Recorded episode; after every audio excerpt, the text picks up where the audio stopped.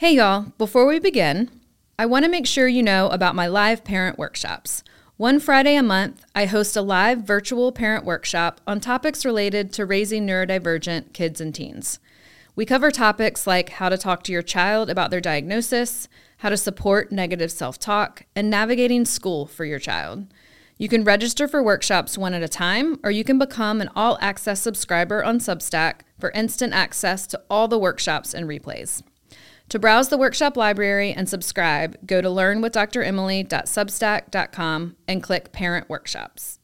Hey, y'all, before we begin, if you're a school administrator who loves watching your teachers and students thrive, but you feel your staff needs more training to meet the needs of such a diverse group of learners, I am here for you.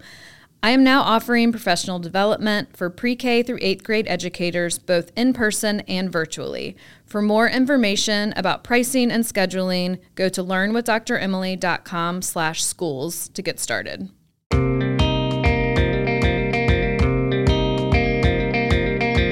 Welcome to Learn with Dr. Emily, the podcast, where parents and teachers come together for neurodivergent youth. I'm your host, Dr. Emily King, child psychologist and former school psychologist, and I am on a mission to help everyone understand that nurturing neurodivergent children isn't about changing them, but about changing us. Each week, I share my thoughts on topics related to child development, mental health, parenting, education, and parent teacher collaboration. You can read more on my Substack at learnwithdremily.substack.com or listen here. So let's get started with today's topic. Hey, y'all. In this week's podcast, we are going to be talking about the idea that you don't have to be a special educator to teach a neurodiverse group of learners. If you are an elementary educator, you are already teaching a neurodiverse group of learners. So there are going to be things that come up that you feel like you don't know how to do or you need to consult with colleagues. So I want you to know you don't have to have a special education degree, but there are three things that I do believe are key to your mindset as an educator of neurodiverse learners. So, first, I want to walk you through, before I get to my three things, I want to walk you through how we got here. So, over the last 50 years, American classrooms have become more and more neurodiverse. This is both a good thing and a hard thing. 47 years ago, Public Law 94 142 was passed by Congress, ensuring that all children have a right to a quote, free, appropriate public education, which emphasizes special education and related services designed to meet their unique needs, end quote. So at the time, the law was entitled the Education for All Handicapped Children Act of 1975 and stated that, quote, handicapped children receive special education and related services in the least restrictive environment commensurate with their needs, end quote. In other words, children should be educated with their same age classmates as much as possible as determined by that student's individualized education plan or IEP team, which includes educators and parents. And of course, if you're following this, in 1997, the law was renamed the Individuals with Disabilities Education Act, or IDEA, and it was reauthorized in 2004 and amended in 2015. So there's precedent that it keeps evolving and changing.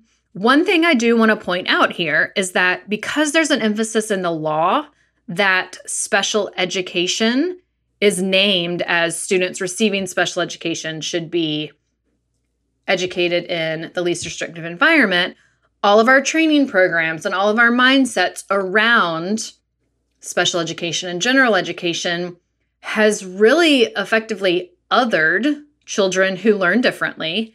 And I want to challenge us by thinking about okay, if all of these children are going to be in the least restrictive environment, there are many, many kids with neurodiverse needs who may be receiving special education on paper that need access to strategies and other ideas in the regular education classroom, but we have to make sure their teachers have those ideas and are thinking curiously and open mindedly about how to support these children. So, while we celebrate the right of all children to have access to an education, we've been playing catch up really ever since 1975 to prepare teachers and educators to create a sound education for students with variable learning needs. So, as I mentioned, teacher training has followed this precedent of general education and special education and kids being educated at different grades and different age groups or you know elementary middle and high school. So generally speaking elementary school teachers either choose a teaching program to become a general education teacher or a special education teacher. Yet when we advocate for children to receive education in the least restrictive environment this means that we're educating many neurodiverse learners in the general education classroom with teachers who may not have had the training on how to meet all students' needs. So, yes, many students are taught through a team approach with time learning from general education and special education teachers. Yet, there are so many classroom teachers I talk with who say they have only received one class in college or graduate school on managing behaviors, which I also call students feeling overwhelmed with learning. Not to mention that there are lateral entry teachers, substitute teachers, and instructional assistants who may not have had any training on supporting neurodiverse learners. So we're really relying on professional development opportunities to help our teachers learn more as the field evolves and as our research and child development evolves. We also want to add on to this that teachers are very burned out after the pandemic and principals are faced with staffing issues because there are teachers who are leaving the profession. So, a common misconception is that you actually need to have that special education degree to be an effective general ed teacher these days. But I actually don't believe that you do. General education teachers, listen up. You are already teaching a neurodiverse group of learners. Their needs may not be as significant as students being educated with an IEP, but building relationships, supporting emotional regulation, and implementing executive functioning strategies benefits all students. If you are an elementary educator tasked with teaching a neurodiverse group of learners, here are the top three things I think that are needed to be that effective educator, and they all have to do with shifting your mindset. Okay, so where do we go from here? As an elementary educator, I know you are faced with teaching a standardized curriculum to a group of very non standardized brains. Curriculums are linear, they're built to be measured, but brains are not linear. So you have to know each child's unique needs, but it's hard to figure out when to support them or when to push for independence. You're also expected to emphasize a set of school wide behavioral expectations that are attainable for some, but not for others, not because they're not trying hard enough, but because they simply don't have the impulse control or emotional regulation skills to manage the demands of learning yet. So, if you're a teacher who wakes up worried about your students because you don't know how to help them, you're not alone, and I'm here to help you. At times, you might even struggle with boundaries because you just want to help everyone so much. And so that's why you're exhausted, trying to figure it all out. So let's start by just focusing on these three things as you head into your summer. Number one, never stop learning because the kids are your teachers.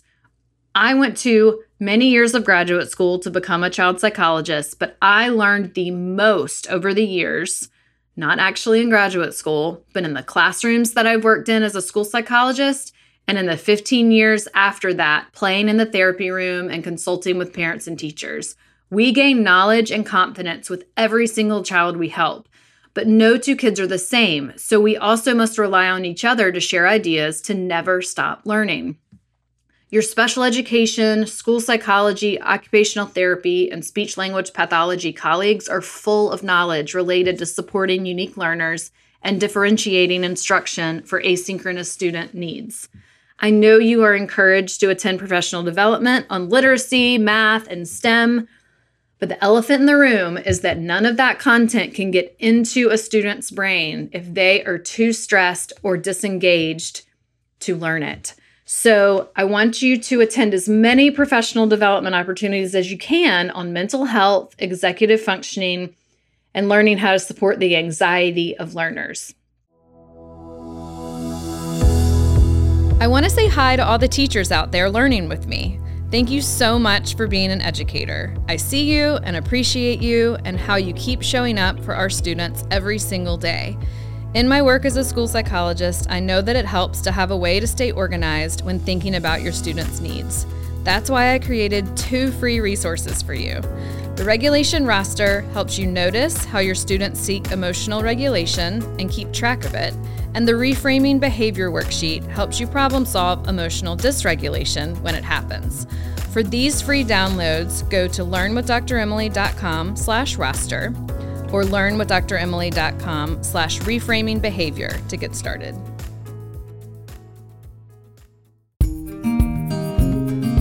I want to welcome any parents who are new to this journey. If your child has just been identified as autistic or diagnosed with ADHD, learning differences, or is twice exceptional, welcome. You are in the right place. You may also be overwhelmed by all the calls and emails you're having to make to providers as you're building your child's team. That's why I created the referral tracker, which is a free download at learnwithdremily.com/tracker. This free resource explains what each provider does and gives you a template to keep track of all your research. Just go to learnwithdremily.com/tracker to get started. Okay, number 2, get curious. So I want you to get curious about why kids are having a hard time rather than assuming that they're giving you a hard time.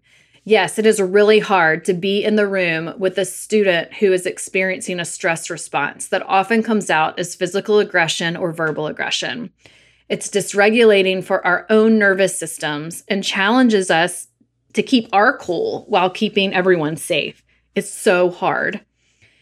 It's an even harder experience, though, for the child who is feeling it in their body. There are times when safety plans have to be in place, but I think there's always more we can do to prevent emotional overwhelm in the first place rather than only responding to it. So let's get curious about what skill is lagging for that student. Behavior happens when the expectation is misaligned with the child's skill. However large that misalignment is, is usually the size of the stress response we get. So, is the student uncomfortable with something in the environment and they don't know how to safely communicate their emotions? If that's the case, then we need to teach them to notice their uncomfortable feelings and come up with a developmentally appropriate plan to communicate those feelings to a trusted adult. Yes, we will miss some of these triggers and have to respond to stress responses or behaviors at times. But if we see a pattern, there's always something we can do to get ahead of it to prevent emotional overwhelm for everyone. When expectations are higher than student skills, we are met with a stress response. And that is what we see on the ground in the classroom as the behavior. Number three, you have to take exceptional care of yourself as a teacher because number one and number two take a lot of energy. So, yes, you should be paid more, absolutely paid more, because you deserve to be respectfully compensated for all that you do. If you're still a teacher after the pandemic, I'm assuming your motivation for teaching goes beyond a paycheck. This is why I love teachers so much. Y'all just keep showing up, and I, I'm here for it. You love to see a child's face light up when they finally figure out a concept or feel proud of themselves for accomplishing a new skill they have tried so hard to master. These moments are deeply rewarding. I see them in the therapy room, I see them when I work with kids and families. It's so rewarding to watch kids make progress, and you love making a difference in the lives of children. But one thing I know to be true as a therapist and for teachers is that constantly pouring out compassionate care to others takes incredible amounts of energy from the helper. So you need to practice radical self care. I'm not talking about manicures and pedicures and year end teacher gifts. Those feel great and they're so appreciated, I know, but they're band aids on a deeper fatigue that you likely feel as the compassionate giver.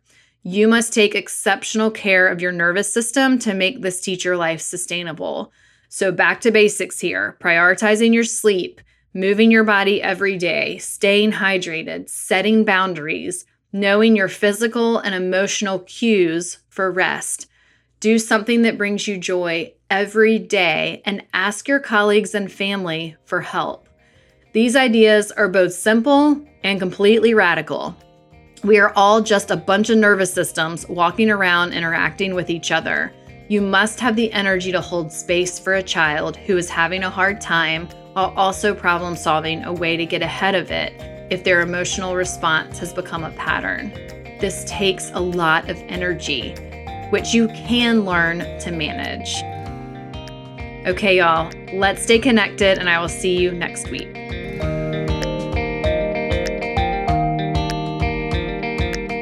This has been Learn with Dr. Emily, the podcast. For more resources, including both parent, teacher, and school resources, visit learnwithdremily.com or read my Substack at learnwithdremily.substack.com.